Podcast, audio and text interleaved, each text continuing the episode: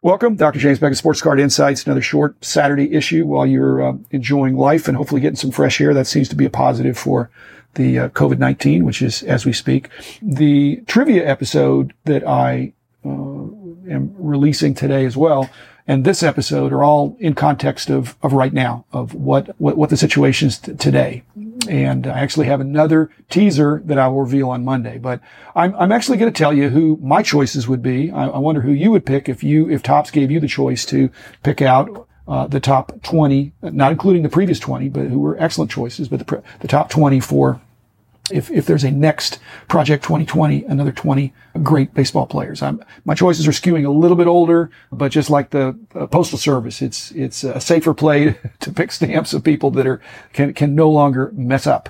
And yet the original Project 2020 has some current active players and I have a few as well. So I'm picking players that I think would be interesting artistically as well as worthy worthy players. And I will give you my 20th selection. I'm actually giving you all these in alphabetical order and I'm saving my last one, which is out of order on for, for Monday. I'll reveal it on Monday. And I think when you hear it, you'll say, well, that's, hmm, that's maybe obvious in one sense, but impractical in another sense. But I think once you hear it, you'll say, yeah, that'd be a cool idea.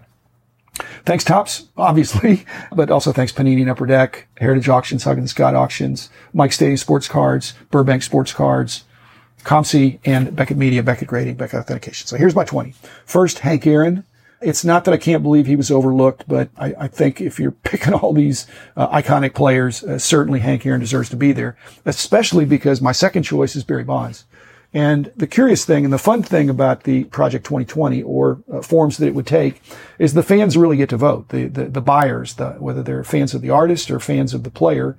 I think it'd be really cool if you had Hank Aaron and then you had Barry Bonds. And let's see how much the fans appreciate Barry Bonds as, as compared to Aaron. If he doesn't outsell Hank Aaron, that tells the Hall of Fame, well, it, it gives an interesting message. Roger Clemens would be my next one. And same thing. Again, all the Cy Youngs and uh, great stats. Let's see what the public says if there are Project 2020 or 21 or whatever the case may be, uh, art cards of Roger Clemens. Would they sell well? It, it might be a big surprise one way or the other. Uh, fourth is Bryce Harper. Got a huge contract. He is a polarizing figure. He's younger, obviously connected to Topps. That'd be an easy choice and would, and, and we could see what he, what he does. Randy Johnson, number five. I just think the artist might have fun with a guy that's six foot 10. And it might even be, again, maybe not practical to bring out the tall boy format, but that might be kind of interesting. And Randy for Randy Johnson certainly deserves a tall boy treatment. Uh, number six is Chipper Jones. Again, I, I like guys that stayed the the whole career with one, representing Atlanta. My question to Topps that I'm going to ask one of these days is that you know he's got a rookie card, and then his second, third, and fourth year cards are all multiplayer cards for Topps. So again, maybe some way to update his his his his uh, Topps rookie card with the artistic treatment would be would be great. Al Kaline, I, I really, you know, I just, we did the tribute to Al with uh, Mike Payne. I think Al Kaline was a class guy.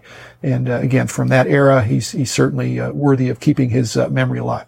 Next was Clayton Kershaw. Again, just the most outstanding regular season pitcher of our of of of our of our uh, recent uh, time.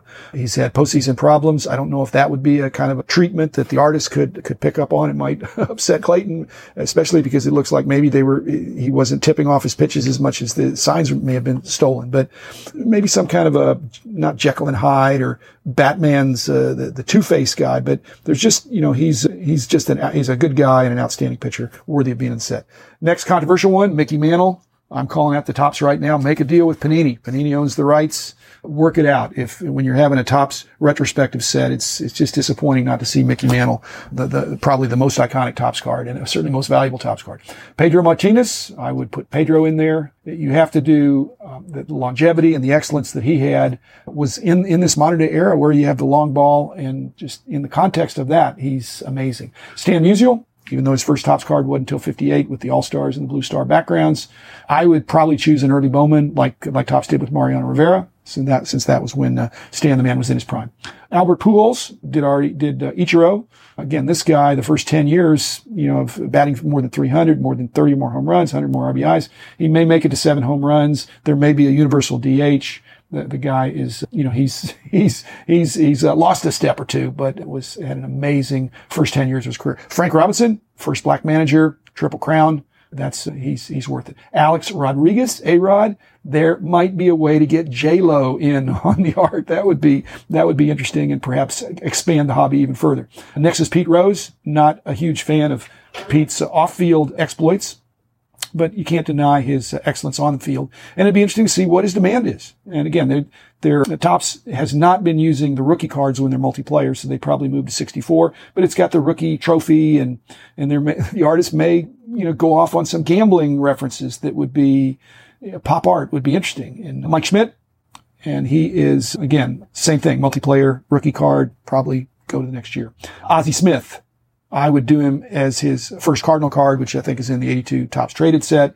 And I'd find a way to get his backflip into the, uh, the imagery on the card. Stephen Strasburg, next to last here, he was just the number one hot guy 10 years ago or so. And then he was, you know, faded from the limelight a little bit. And now he's, he's back in and again, he was he was looking like he was going to beat uh, our modern day uh, Dwight Gooden, but he's he's come back strong. And finally, number 19, I'm leaving off 20. Number 19 is Justin Verlander, which again, not uh, since this is a very male dominated hobby, you get the plus one of wife Kate Upton, which would be again appealing to a predominantly male audience, and the artist might take some not liberties. I mean, they would be tasteful, but there's a, a, a, nice way to perhaps to inject that into it in a, in a, in a way that would, again, I'm in favor of expanding the, the industry and bringing new people in. And that's, uh, again, that's good for Topps, good for Panini, good for Upper Deck. So thanks listeners. Be back tomorrow with another more, actually on Monday with another more serious episode.